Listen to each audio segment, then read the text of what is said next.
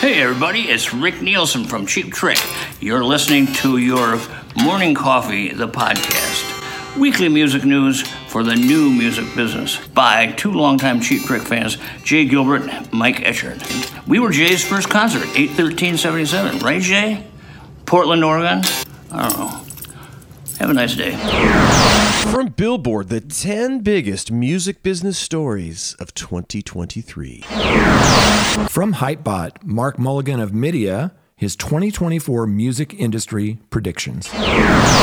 And for Patrick Clifton, the record label Crisis. Hmm. Well, Jay, this is our last episode of 2023. We've got a lot to cover. We are glad you are all here with us on this last episode of the podcast. So I say we get a going right about now. Stand by for transmission. This is London calling. Wake up! The revolution is at hand! Your morning coffee is on the air. On the air. On the air. On the air.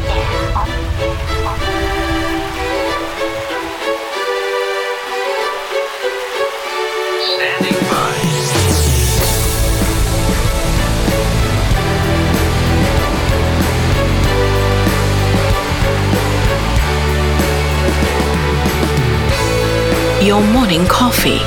The weekly music news for the new music business. It's the highly curated, agitated, advocated, moderated, and liberated digital music information that you need to know. We are your digital music authority.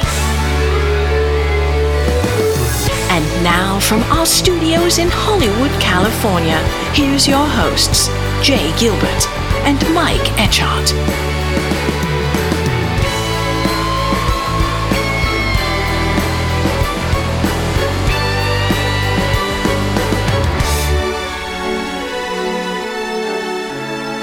Well, Jay, 2023 just flew by, and here we are with episode 176. Lots Wow. of stuff to talk about. Yeah. Man, oh man, oh man. What a year it was. It was an amazing year, and, and you're right, it went by really fast.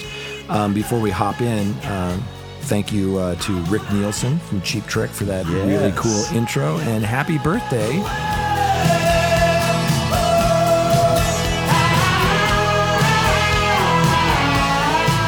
He's 75. 75. Wow, it's still out there rocking. Good for him. And and uh, as you know, maybe not everybody knows, but he also has maybe one of the foremost collections of vintage guitars. And y- there's there's a bunch of YouTube videos of him showing various instruments that he has off. And uh, he's done okay for himself, hasn't he, in that 75 years? Yeah, he really has. And, uh, you know, a lot of these talented rockers, you know, Ann Wilson is 74, um, Rick Springfield is 74, you know, the Rolling Stones are 174. Easy there. And they're killing it. I mean, the new Matt, album yes. by the Stones is amazing. Uh, they're always amazing live. So age is just a number. Um, special shout out to Bobby Owsinski. Uh, you and I have been teasing this for a few weeks. We finally did sit down uh, yesterday with uh, Bobby, and we'll be dropping that as a special episode. Um, it's uh, about a book he put out that we absolutely love. Um, it's called The Musician's AI Handbook Enhance and Promote Your Music with Artificial Intelligence. And man, it's always fun talking with Bobby.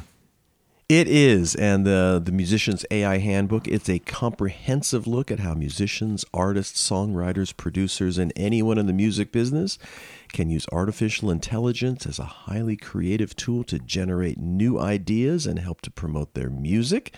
Uh, and his book is packed with useful how tos to help you get the most out of just about any AI platform while showing you skills and fundamentals that won't become outdated. And as you and I have said, you know, he is our go to source for a lot of this stuff, much of this stuff. And Yeah. he has literally tried everything. Yeah, that's So the thing, right? Is he's amazing, yeah. he's gone in there and played with it. So all of these things that you read about in this book, um, he's he's worked on. He's tried it, and it also comes with a really cool cheat sheet with uh, you know things for image creation and video creation and things to help you in the studio to you know uh, separate stems or to take noise out of tracks.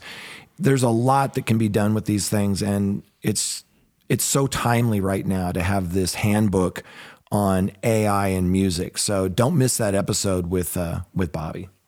No, and it's it's also interesting. He talks a lot about you know what works and what works well and what works eh, okay, you know, because it's not all supercharged great. You know, there's a lot of stuff out there that's still kind of early days for certain things, and Right. Uh, but he just kind of fills you in on that, which is wonderful. It's a great resource. Highly recommended to pick it up. It's Yeah. great. Yeah, very good. Um, we uh, we've been talking a lot about immediate family. You know, the documentary, the new album coming, and there was a really cool piece. I know you you read it too in in Billboard, written by our friend Steve Knopper. And it was really, really well done. And if you don't know Steve, you know, he's a Billboard editor at large. He used to write for uh, Rolling Stone. He wrote that book about Michael Jackson, uh, the genius of Michael Jackson back in 2015. But what, well, my favorite thing he's ever done is Appetite for Self Destruction, the spectacular crash of the record business in the digital age. One of the best books ever on the music Again, industry. again, it's it's it's on the desert island list. Yes. Mike and Jay's desert island list, which is if you don't have that one on your shelf, go get it. Ask Santa to send to bring it to you for the holidays. It's, Yeah. it's it's a great read. Yeah, and I had a chance to talk to Steve a little bit uh, this this last week, uh, sort of about his story and about uh, immediate family. Um, let's listen into that conversation. Steve, good to see you. Yeah, thanks, Jay. Nice to be on again. Um, so you wrote this article about immediate family, and for those that haven't uh, read the liner notes of albums over the last fifty years, who who are these guys? So the immediate the immediate family is a group of session musicians. Um, the the four main guys are drummer Russell Kunkel, um, bassist Leland Sklar, and two guitarists, Danny Kortchmar, known as Cooch, as well as Waddy Wachtel. Um, and then there's another guy who's joined more recently named, Steve Postell, who's a little, little bit younger. So they used to be called many years ago, they were called the Section. And they played on every session in the 70s and 80s, it seemed like. They played with, it's an incredible who's who list Linda Ronstadt, James Taylor, Don Henley, Phil Collins, Warren Zevon, on and on and on and on. Thousands and thousands of recordings, either as a collective unit or as individuals. Um, and they kind of rebranded themselves in roughly 2019 as a group of their, as sort of their own band called the Immediate Family. And then um, right around that time they did that, uh, this the, the documentary filmmaker, his name is Denny Tedesco. He had done the film on the Wrecking Crew, which was another very famous and important studio band in the 60s. Um, and, and he made a documentary that just came out last week called Immediate Family. Yeah, I got a chance to see it. It's absolutely amazing. When you watched the documentary, was there anything that surprised you? Anything you learned from watching it? I think the surprising thing is, well, I mean, it was it was all a lot of small surprises. Like one of my favorite details in the whole film, which I put in the story, was how um, the way that uh, Russ Kunkel and um, and uh, uh, uh, Waddy Wachtel met each other is that they were going in LA. They were one of them was coming into a studio and one woman was going out of a recording studio, and they both happened to be driving 57 Chevys at the time. This was the late 60s or the early 70s. And they both went, Hey, you know, and they've been friends ever since. And I asked them both, that was the detail in the movie. I asked them both about that. And just to sort of illustrate the difference in their two personalities, Waddy said, you know, yeah, I many many decades ago, my '57 Chevy broke down on the highway in LA, and I just walked away and left it there.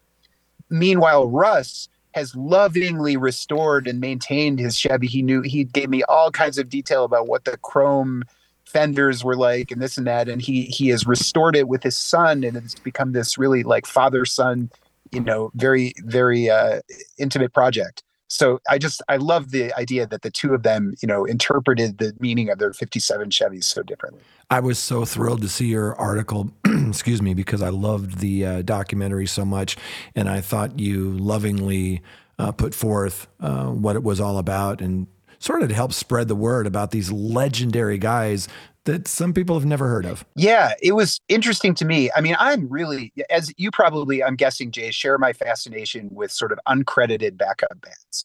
And there's a heritage of it, you know, there, and there's tons of examples all over the place. Obviously, the Wrecking Crew, which played on Beach Boys recordings and Frank Sinatra recordings and all the recordings in the 60s, you know, are, are one prominent example. The Funk Brothers at Motown. But one great thing about this group is that they worked with uh, with the producer Peter Asher when they started out with um, James Taylor and Carole King and and others. And Asher, who was an artist himself, he was in Peter and Gordon. Um, he made Mhm. a point of giving them full credit and putting their names on all the records. And that started a thing of sort of, oh, well, if we know these guys, we can hire them. And Phil Collins literally did that. Phil Collins saw their names on a record and m- many years later said, I want to hire these guys for my studio recordings. That was not something that was possible with the with the Wrecking Crew and and with the Funk Brothers because their employers, their labels, their you know whoever hired the Wrecking Crew um, were much stingier about credit, and so they were sort of invisible behind the scenes guys. Whereas these guys kind of became sort of undergroundish rock stars unto their own right, and people like you and me just become fascinated with with the behind the scenes nature of what they do. Yeah, absolutely. Steve, thanks for uh, joining me and spreading some uh, s- some love for the immediate family. Uh, have a great holiday, man. Really appreciate it. You too, Jay. It's always nice to work with you. I appreciate it. Thanks for doing. Nice. Yeah. nice. It's uh what an interesting record. Those guys are great. You and I both have interfaced with the members of that band a little bit and uh and of course grew up at a time when uh learning looking at record albums. And you know by this time they started to list the players on those records and you started recognizing it's like wait i saw that guy's name on this other album Yeah. and you know these these, these guys were playing on everything Yeah, there was a great played. quote um, in the story from Russ Kunkel, uh, legendary drummer. He said, "Unlike the Wrecking Crew, we got credit for our work. You know, as it was happening, not necessarily later. It changed all of our careers. It made us who we are today." So yeah, you're absolutely Yes. right. We saw those names, you know, on things like Jackson Browne's "Running on Empty," Stevie Nicks' "Edge of 17," Hall Oates' "Rich Girl," Warren Zevon's "Werewolves of London," Don Henley's "All She Wants to Do Is Dance," and literally thousands of songs that these guys played on. Yes, and what was different too about that next generation of players, like the, the guys that really kind of came up in the early to mid 70s, was not only were they on the studio records, but they also were in the live bands. And Yeah, so good point. You, you got a chance to see them, and it's like, oh, you could you could put names to faces. Whereas the the Wrecking Crew, the the folks that were there really in the 60s and very early 70s, they just they were just studio players for the Yeah. most part, and they were just kind of anonymous. So uh, Yeah. interesting how things changed and th- those guys are all they're, they're like kids when they get together with each other Yeah, so many great right- stories. So, the immediate family's new album, Skin in the Game, will be released February 16th um, via Quarto Valley Records. Um, don't miss it. and if i'm not mistaken jay some of the photography on that album was done by yourself and your good buddy chris schmidt That's right. We did the uh, we did all the photography for the new album. Um, we did the last album as well, and I'm telling you, being in the studio, the photo studio, not the recording studio, um, and just hearing the stories. And when you see the album cover, they just released it. Um, it's sort of like this lounge area at the studio and they were just sitting down for a moment and they picked up their guitars and they just instinctively started to sort of jam and play and we just started snapping photos of that and that ended up being the album cover so is that right oh yeah. well that's and and that's i think uh, you you being a photographer you know so it's it's those casual moments those those things where where people kind of put their guard down for a second sometimes that gets you the image that you were looking for 100%. I mean, I've done probably six albums for Rick Springfield. And the very first one, we were done with the shoot. I was packing up, and but I still had my camera out. And he was looking out the window at something. And I said, "Uh, Hey, Rick, hold that pose for a second. And I took that photo. That was the last photo of the day. And it ended up being the album cover for Venus in Overdrive. So you're absolutely right. Yeah that's cool very cool Yeah. And then you're also reading that new Geddy Lee book I saw that is out. Oh my uh, gosh. My effing life. Uh, this is one of the best. Uh, you, you and I love these sort of, uh, you know, retrospective biographies on people we we grew up with. And for those who haven't seen this out there, it's Geddy Lee from Rush, and the title of the book is My Effin' Life, and uh, it is really just an amazing, amazing book. And I think I told you earlier, I've been mispronouncing the drummer's name my entire life. And I've been saying it's Neil Peart. I hear it on the radio. I hear what, oh, that's Neil Peart. The way that Geddy pronounces it is it's Neil Peart. So um, I, I stand corrected. And well, and I, one of the stories that comes out in that, eh, or that you've I've read about certainly is uh, his his birth name was Gershon, but his kind of Americanized name that he went by, you know, as a, as a young person, his parents called him Gary. But his mother had a very thick European accent, and that came out as Geddy, mm-hmm. Geddy, Geddy, and that's that's how he got his name, you know, because his mother sort of mispronounced Gary, and, and his friends caught up on it, and they kind of were, were kind of you know taking the piss out of that, as they Yeah. say. Yeah. So funny stories, and and again, if you've seen you know any interviews with with Geddy Lee and those and and Alex, the guys in Rush, I don't know if it's because they're Canadian. They're just they just are the nicest people. They you know, really they seem are. so so balanced and so cool and just really laid back guys who Yeah. are super successful. Yeah, I uh, I highly recommend it. The first few chapters, he talks about his uh, family and how they survived uh, the Holocaust, and it, there, there's just so much in this book, you know, um, about being an opening band and having maybe some headliners screw you over with the lights or the sound, or a promoter who's you know got it out for you or whatever. Plus, they were a little bit different than everybody else out there and uh, they just embraced their weirdness. And I, I highly recommend this book. It's I'm not done with it yet. I'm just about finished with it. Um, I'll finish it over the break here, but again, it's uh, Geddy Lee, My Effin' Life. Uh, highly recommended. And you know, Jay, since we are uh, at the last episode of the of the year, we do want to reach out and thank our sponsors because they have been with us all year and years prior. We certainly appreciate it. Uh, the Your Morning Coffee podcast is brought to you by our friends over at Bandzoogle, built by musicians for musicians. Bandzoogle is an all-in-one platform that makes it easy to build a beautiful website and EPK for your music.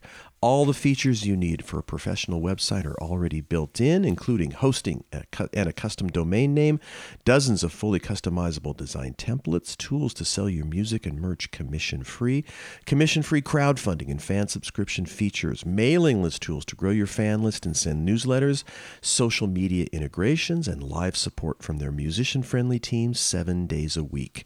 Your Morning Coffee podcast listeners can go over to bandzoogle.com and try it free for 30 days. Just use the promo code Morning Coffee, all one word, to get 15% off the first year of any subscription. That's bandzoogle.com, uh, promo code Morning Coffee. Yes, sir. And we'd also like to thank Hypebot. Since 2004, Hypebot has chronicled the new music industry and the trends and technologies that are changing how music is discovered, consumed, marketed, and monetized. It's edited daily by founder Bruce Houghton with help from Alana Bonilla. Hypebot and sister blog Music Think Tank are published by live music discovery and marketing platform Bandsintown. You betcha. Bandsintown. Over 80 million live music fans trust Bandsintown to get personalized concert alerts, recommendations, and messages from their favorite artists. It's the number one artist service platform connecting over 590,000 artists with their super fans. Managers, labels, agencies, and artists access their own dashboard to manage and promote their tour dates across all platforms. Yeah, and we have to thank the Music Business Association. They host an annual slate of in person and virtual events so industry professionals across the globe can come together to discuss hot button issues and support the growth of the entire music business community. Join us for the Music Biz 2024 conference, May 13th through the 16th at the JW Marriott in Nashville. Indeed. So big thanks to Bandzoogle, Hypebot, Bandsintown, and the Music Business Association for today and all year. We certainly appreciate it. Couldn't do it without y'all. Well, and listen, by the way, speaking of big thanks, every week I get to hang out with my buddy Jay Gilbert, and we have so much fun doing this. If you don't know Jay, I say, What's the matter with you? Because now you should know him because you're listening to the podcast. But if you don't, Jay is a music industry consultant. He's the curator of the weekly Your Morning Coffee newsletter and a former executive with Universal Music, Sony Music, and Warner Music Groups. And as I keep saying, he is a digital music ninja. Ninja, thank you. Uh, this this handsome man across from me. Um, it- it's a highlight of my week to talk to this guy, and I can't believe that 2023 is uh, almost over here. Um, Mike is a longtime host of Sound and Vision Radio, formerly of SST Records, Warner Music Group, Capitol EMI, and Universal Music Group. and a checkered employment history it is. Well, Jay, before we start our stories, it's holiday music time, isn't it? Boy, there's been some. If you uh, if you're listening to music, you know you cannot escape the holiday music thing, and you've got a bunch of interesting little factoids because I know you. Uh, I do. digging deep. Yeah, you and I, we before we hit record, we were talking about some of our favorite Christmas albums, and you know, this year there were like. I don't know how many were released, but I know there was an article that showed like 30 of them that were released this year. So there's a lot of new Christmas music coming out every year. But you and I were talking about some of the stats, and that's not really how people listen to holiday music. It's it's typically the ones you know, the classics, the uh, Brenda Lee rocking around the Christmas tree, Mariah Carey, All I Want for Christmas Is You, you know, Bobby Helms, Jingle Bell Rock, you know, some of that stuff, and just a couple of fun factoids that you and I were talking about. Um, one is is that Holly. Uh, hol- Holiday music, that's easy for you to say, typically starts to pop right after Halloween. And yeah, it ends sort of around New Year's Day, but it doesn't return to uh, normal, whatever that is, uh, listening habits until April. Um, I thought that was a little bit surprising. That's wild, yeah. Yeah, and the top thousand songs in a normal world, you know, pop stuff, yeah, it's about a third of streaming typically. But for holiday music, that top 100 so- or 1,000 songs, that comprises about 80% of all of those streams. And a couple other quick uh, little factoids. Um, 74% of holiday music fans like to listen to songs on repeat, and that's 14% higher than, you know, the general population. So it makes sense, right? There's a holiday playlist, you play it over Yeah. and over and Over over, and over. again. That's right. And then sort of the last one is I thought it was interesting geographically how um, people who live in the north they get into holiday music quicker and heavier Mm-hmm. and longer than the people in in the south. And I'm I'm assuming that has to do a little bit with the weather. One would assume exactly. Uh, you know, and I was, that's, I was just sort of a factoid as well. I was reading about the Brenda Lee song. Of course, that's "Rocking Around the Christmas Tree." Uh, there was an article somewhere I read, and she was 13 when she recorded that track. It's like, oh my God, 13 years old, and Yeah. she told the story. Owen Bradley produced that. If you don't know who Owen Bradley is, you got to look at him up. He was legend in Nashville. Uh, but they, of course, like every Christmas song, you're not recording it during the Christmas season. You're recording it in the summer. And she said that what Owen did was it it was recorded, I think, at the at the old Quonset hut down in Nashville, and he like cranked up the air conditioner, made it super cold in there, brought in some Christmas decorations, and set it up, and got her kind of in the in the mood for Christmas. And she just cranked it out. But again, 13 years old. That's you know, crazy. And did you see a couple of weeks ago? It hit number one for the first time. It's been out 65 years, and it hit number one for the first time. So congratulations to uh, Brenda Lee. That is absolutely, Absolutely. amazing. Yep, and she is still living, and she knew the Beatles and knew Elvis Presley. She's she's quite the That's uh, crazy. dynamo when it comes to all those stories and stuff. Yeah. So- all right, Jay, let's jump into the stories from Billboard. The ten biggest music stories of 2023, and there were a lot of them, weren't they? A lot of interesting and dynamic stories that we're going to be talking about well into 2024 Oh, and yeah. beyond. Yeah, yeah. But uh, these were the biggies. You know, as we talk about, the year saw both record revenues and widespread upheaval amid the rise of new technologies and existential questions about the future of the industry. Yeah, this is a great piece written by Dan Rys over there at uh, at Billboard.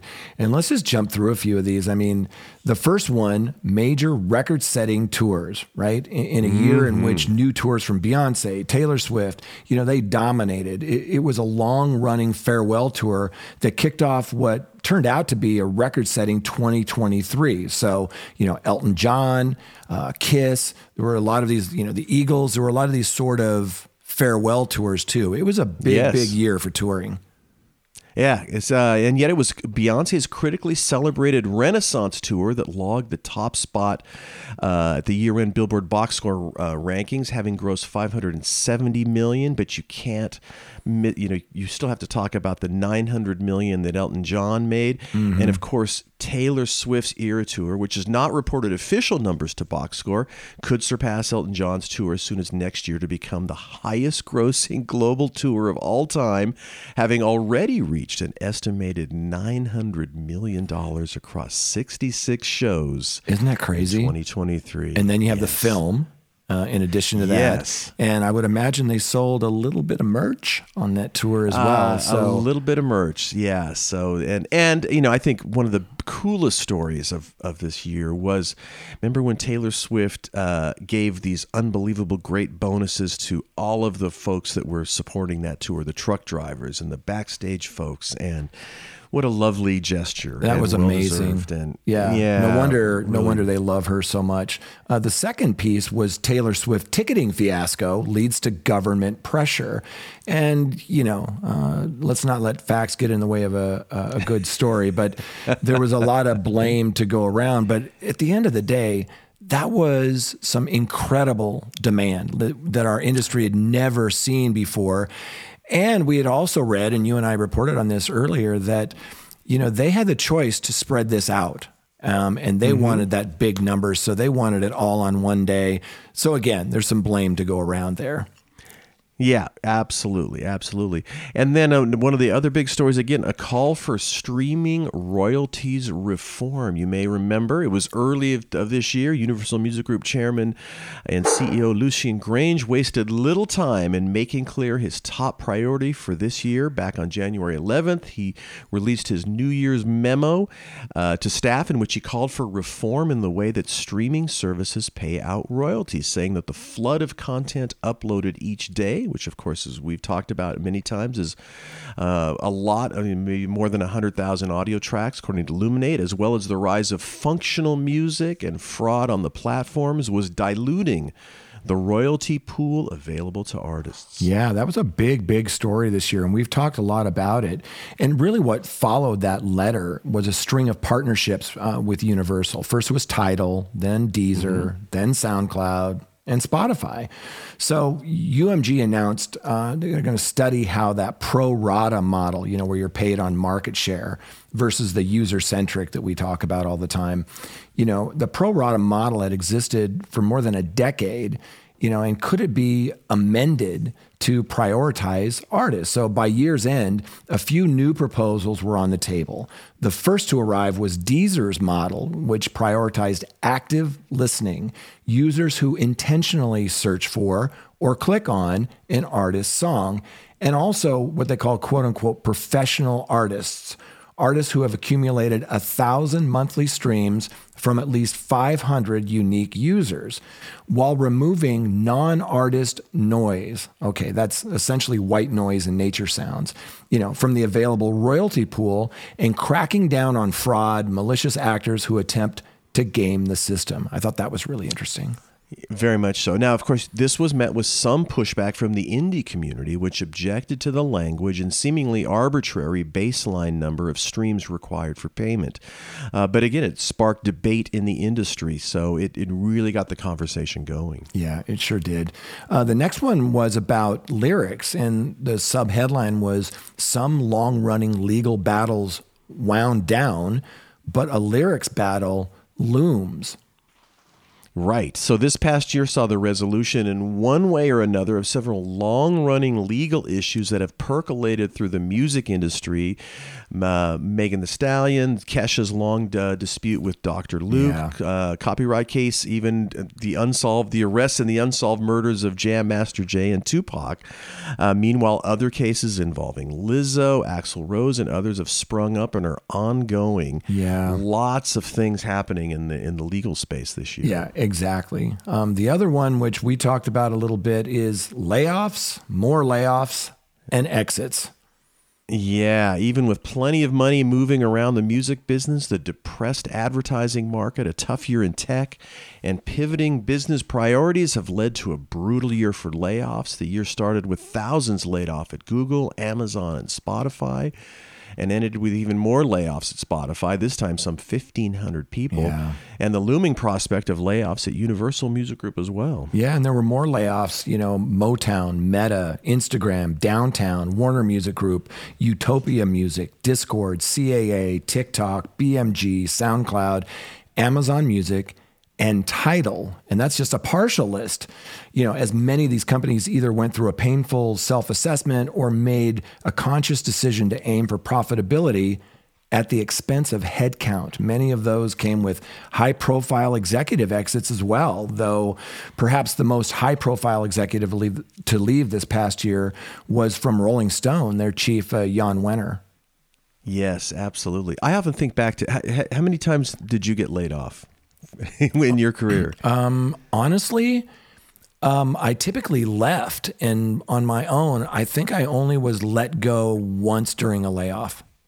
oh, really? Okay. I think I was laid off four times at, at, for different companies. One, two, and then and, you know labels are, are changing and collapsing and merging and all that kind of stuff. It might have been five actually. Yeah. Yeah. So it's uh and, and it's this time of year tends to really amplify that stuff. Right. And don't they tend to do it this time of year typically? Uh, This time of year, like yeah. In November or early December, which is like the worst time to sort of do it. But I guess it's near the end of the calendar year and they want end to of the calendar year or the fiscal year exactly Yeah. and uh, i started at when i was at emi uh, they had started a catalog division they called eprop and i started on I sh- this should have been a, a harbinger i started on friday march 13th and Oh, wow. yeah, you know, i just learned where the restrooms were on on march 28th they they pulled everybody into the uh, into the conference room and announced that they were folding up the division.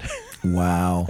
I'd only been there for two weeks. Like you didn't even know where the paper clips were yet. exactly. You know, and then I was So- at Universal, well, MCA, which became Universal, Mm-hmm. um, both of those companies. I was there almost 20 years, and we were acquired, you know, I guess four times. And so we always worried, you know, will the new owner slash, and I was on re-engineering when we merged with uh, Polygram, and you know, you just keep your head down and try to do the best you can. But it's not always the best person that stays on.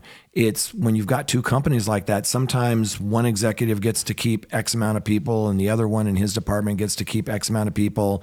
So it could be whose person are you? How much are you making? Yes. There's a lot of factors that go into that. So if if you're let go, it just it doesn't mean that you're the inferior uh, employee. It's just that's the way these things go.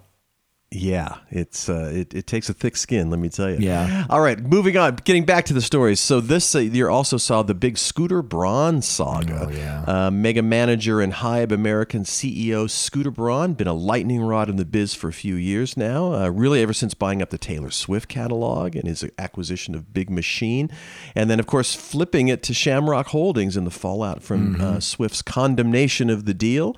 So, when seemingly out of the blue, several of Braun's high profile management clients appeared to begin dropping him one after another this summer, the Swifties had a field day and conspiracy theories ran, ran rampant as to what was going on behind the scenes. Yeah, and we had re-records prior to that. I mean, Patsy Cline had re-records. This has been going on for a long time.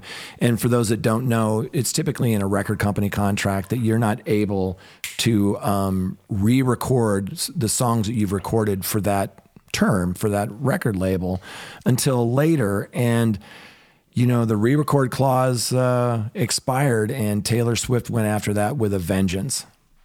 in a way we've never seen in the industry before, ever. And so it's interesting to see that, you know, kind of downstream stuff that happens. And that, of course, as we reported also this year, has changed a lot of recording contracts. They have extended in many ways, saying you can never re record some of those uh, tracks that you record for Right. companies. So to see kind of how this f- stuff happened is interesting to to see what down the road.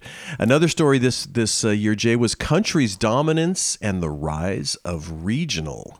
Wow, it's been such a big story this year. I mean, country has just been a beast. Um, for years, country music has occupied a comfortable place in the U.S. music business, chugging along, you know, as, as the fourth biggest genre in the U.S., without really shifting much from a steady 7% share of the market. But this year, the genre exploded, and that's due to a confluence of its streaming audience fully maturing. They were a little bit late to the game, and a slew of high profile, high quality releases led by the overwhelmingly dominant Morgan Wallen. I mean, just massive. These huge albums by Luke Combs, Bailey Zimmerman, Zach Bryan, and, and others. So, as well as a controversial but high profile number one singles from Oliver Anthony you know, that mm-hmm. rich men north of Richmond.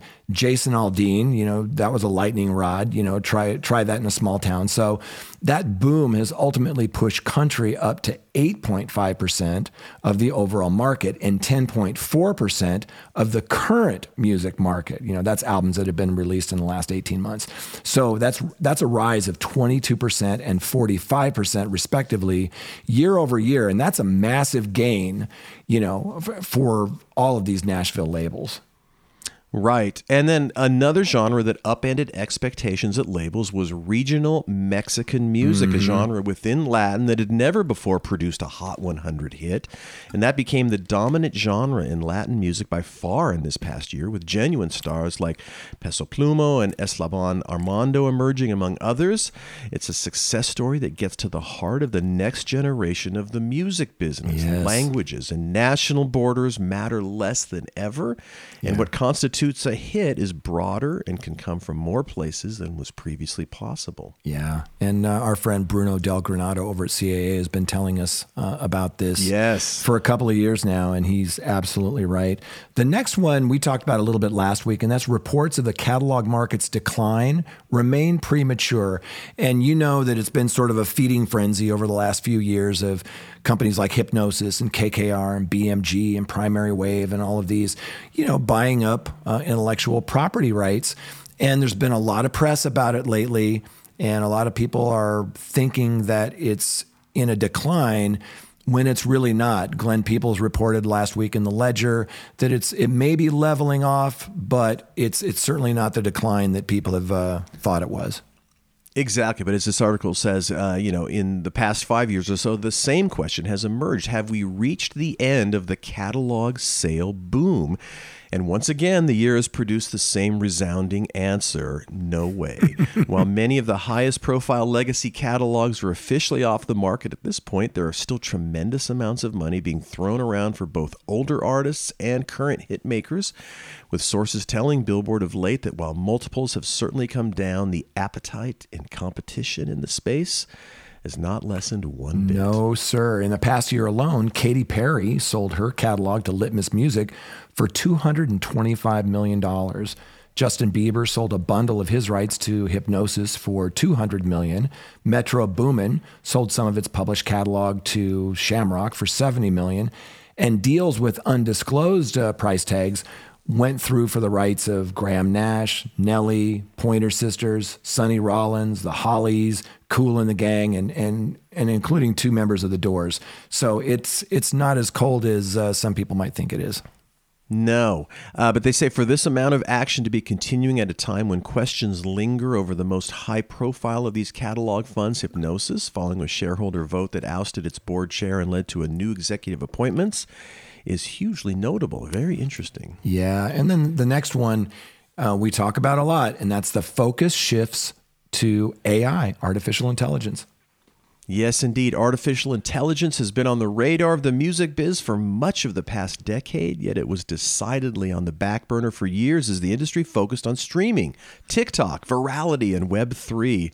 That decidedly changed in 2023 as AI took its first major society wide step into the mainstream of pop culture and the music business fully shifted its attention to the possibilities and concerns that such a profound technology shift could bring. Yeah, I mean the sound alikes, you know, they've given rise to copyright concerns and artistry.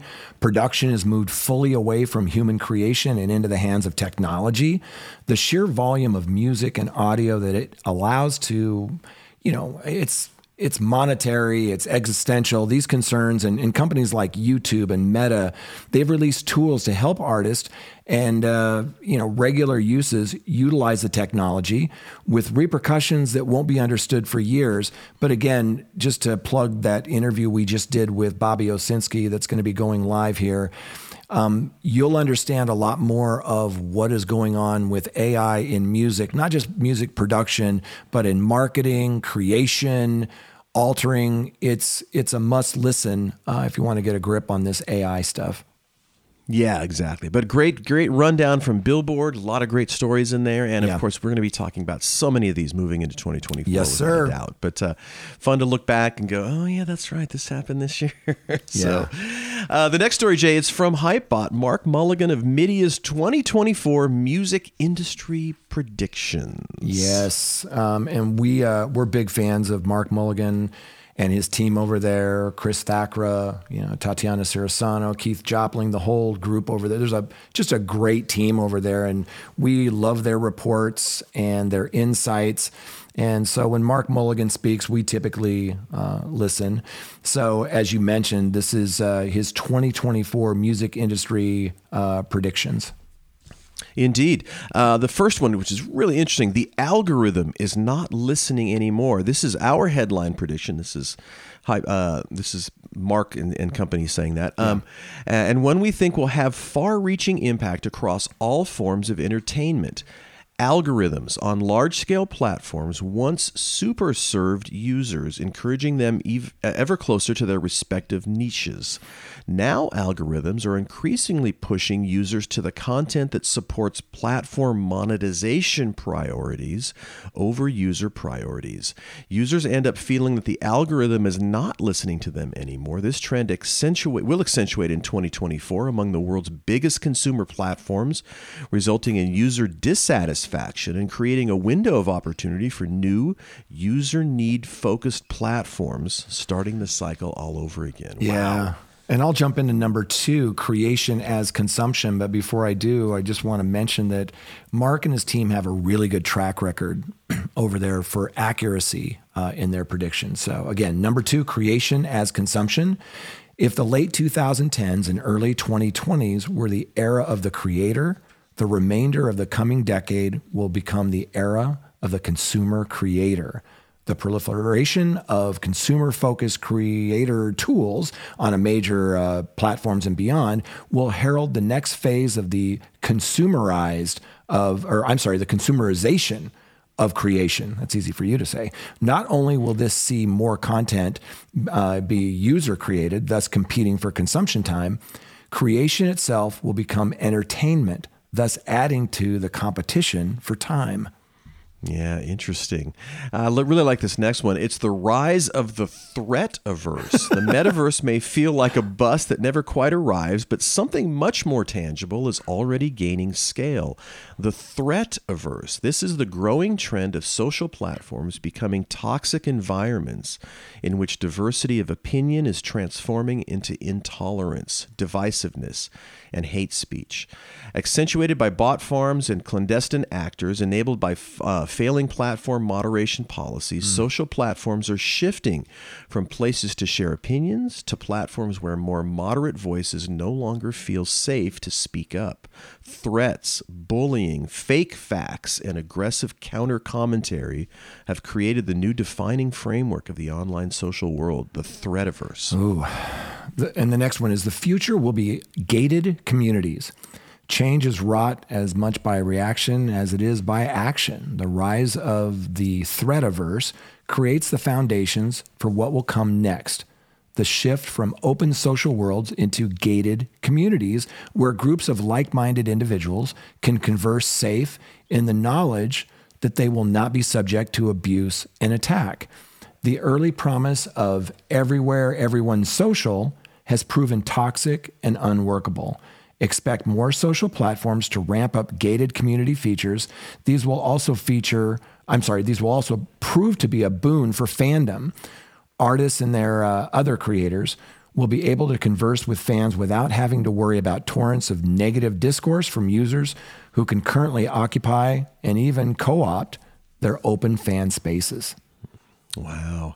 Uh, the next one is AI will continue to reshape entertainment while the right fr- while the rights framework will continue to be disputed and defined in 2024. AI technology will continue to accelerate both in sophistication and adoption.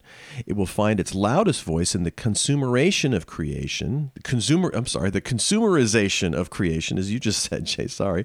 But its subtler and more pervasive impact will be a study a steady assimilation into creative work workflows becoming an ever more utilized set of tools for creation across all forms of entertainment, from ChatGPT creating lines of code for games, through 11 Labs generating podcast narration, to uh, Beatoven creating soundtracks for influencer videos. Yeah, and if you like wow. this stuff as much as we do, they're offering a free uh, webinar called The Algorithm is Not Listening. That'll be on January 11th.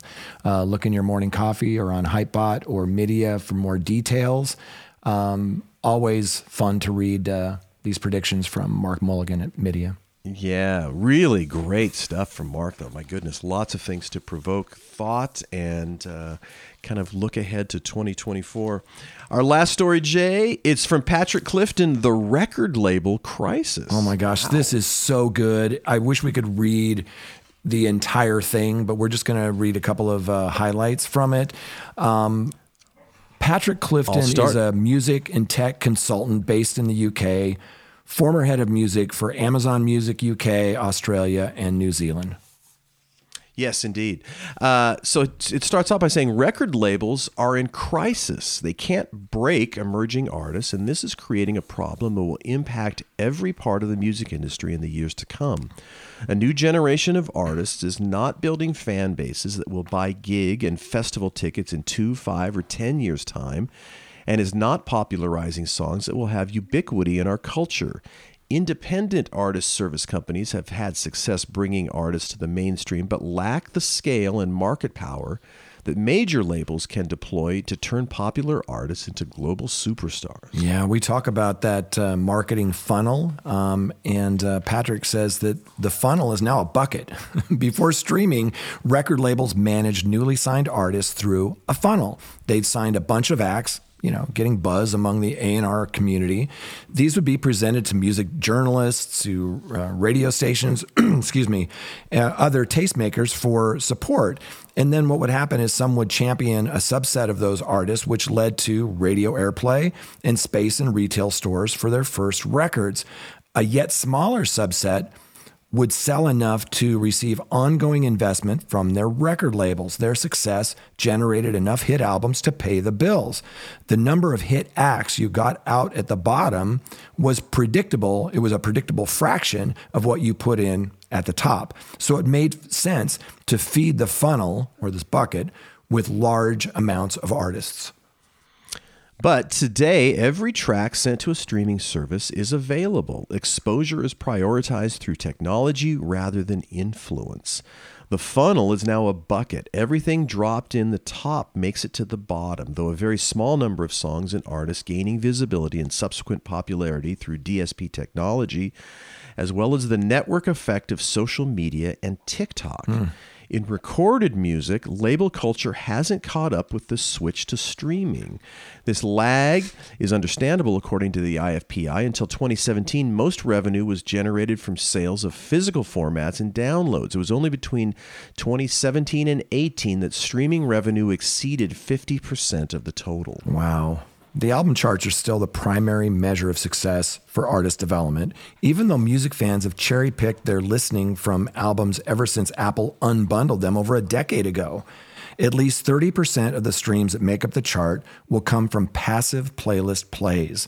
The weighting of the chart between formats means any heritage act with a decent fan base can drive a top five chart position through pre order of a physical format. This makes it easier for releases with physical formats to have a top five chart position, easier than digital, uh, digital only releases. So, in the post transactional bucket, success takes a long time. A track might be popular, but the next track might go through the same process to find an audience. Algorithms help, but with so much music uh, on offer to a listener, raising awareness of an artist through music takes time. TikTok is another manifestation of pressure to drive short term success. But TikTok is a platform for broadcast at unprecedented scale. It is not designed to drive familiarity with an artist. When consumption migrates to streaming services, there is no emotional connection made as neither medium can contextualize the artist's life or personality. Thus, many TikTok hits are one-hit wonders. One industry figurehead told me A&R teams are just spending their whole day trawling TikTok.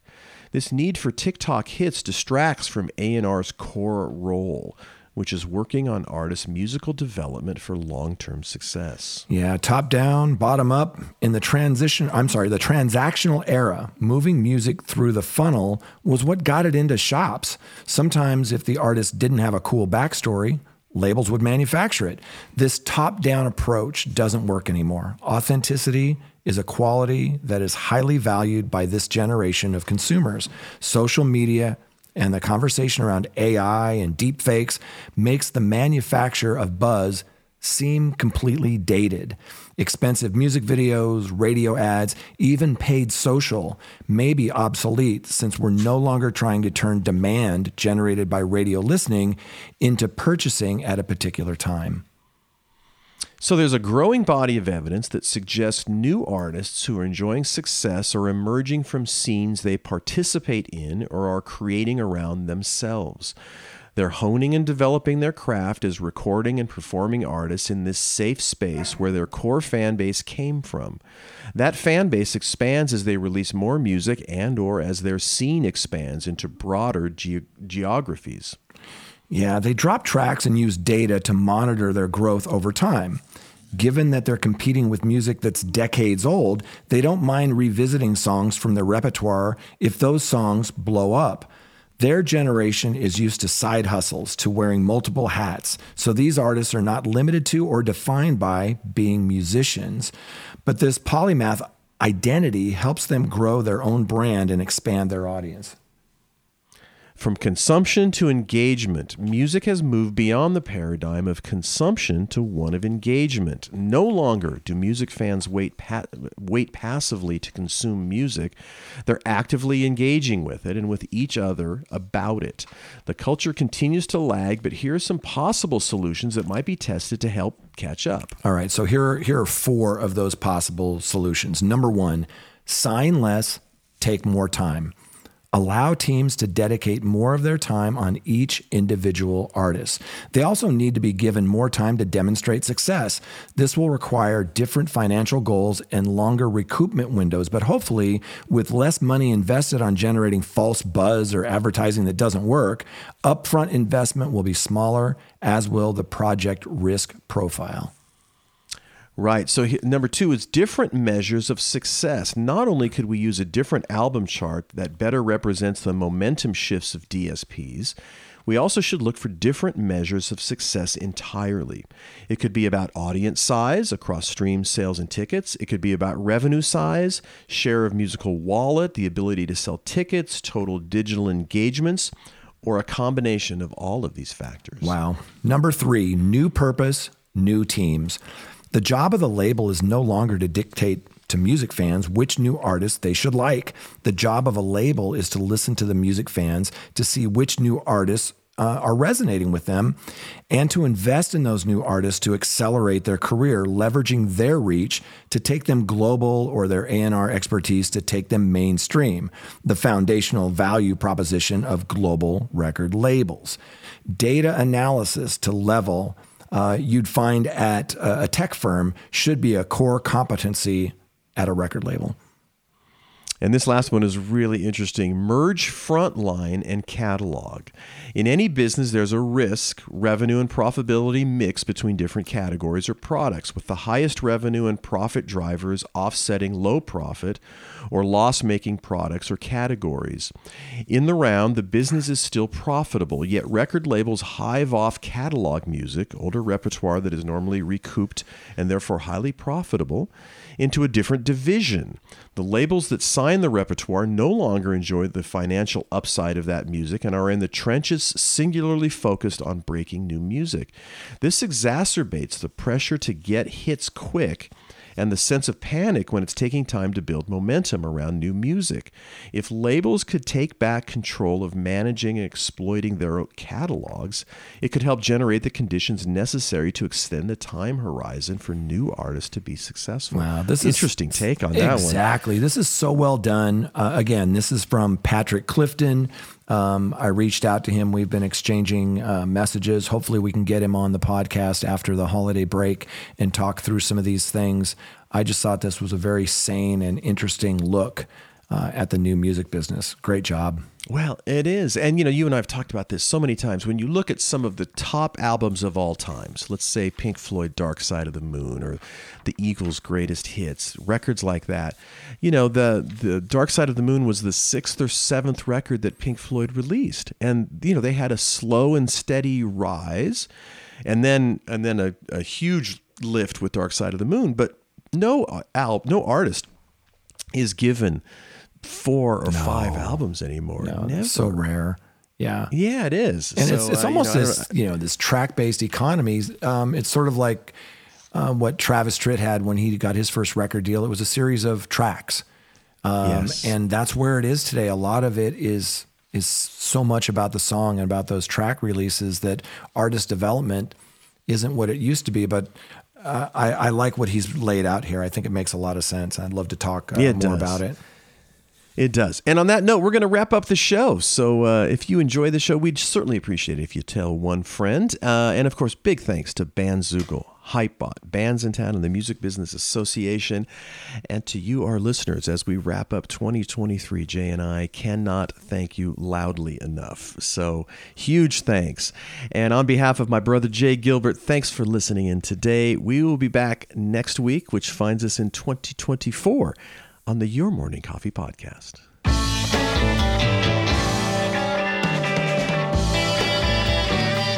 You've been listening to Your Morning Coffee, the weekly music news program for the new music business. Join Jay Gilbert and Mike Etchart next time for the digital music news you need to know.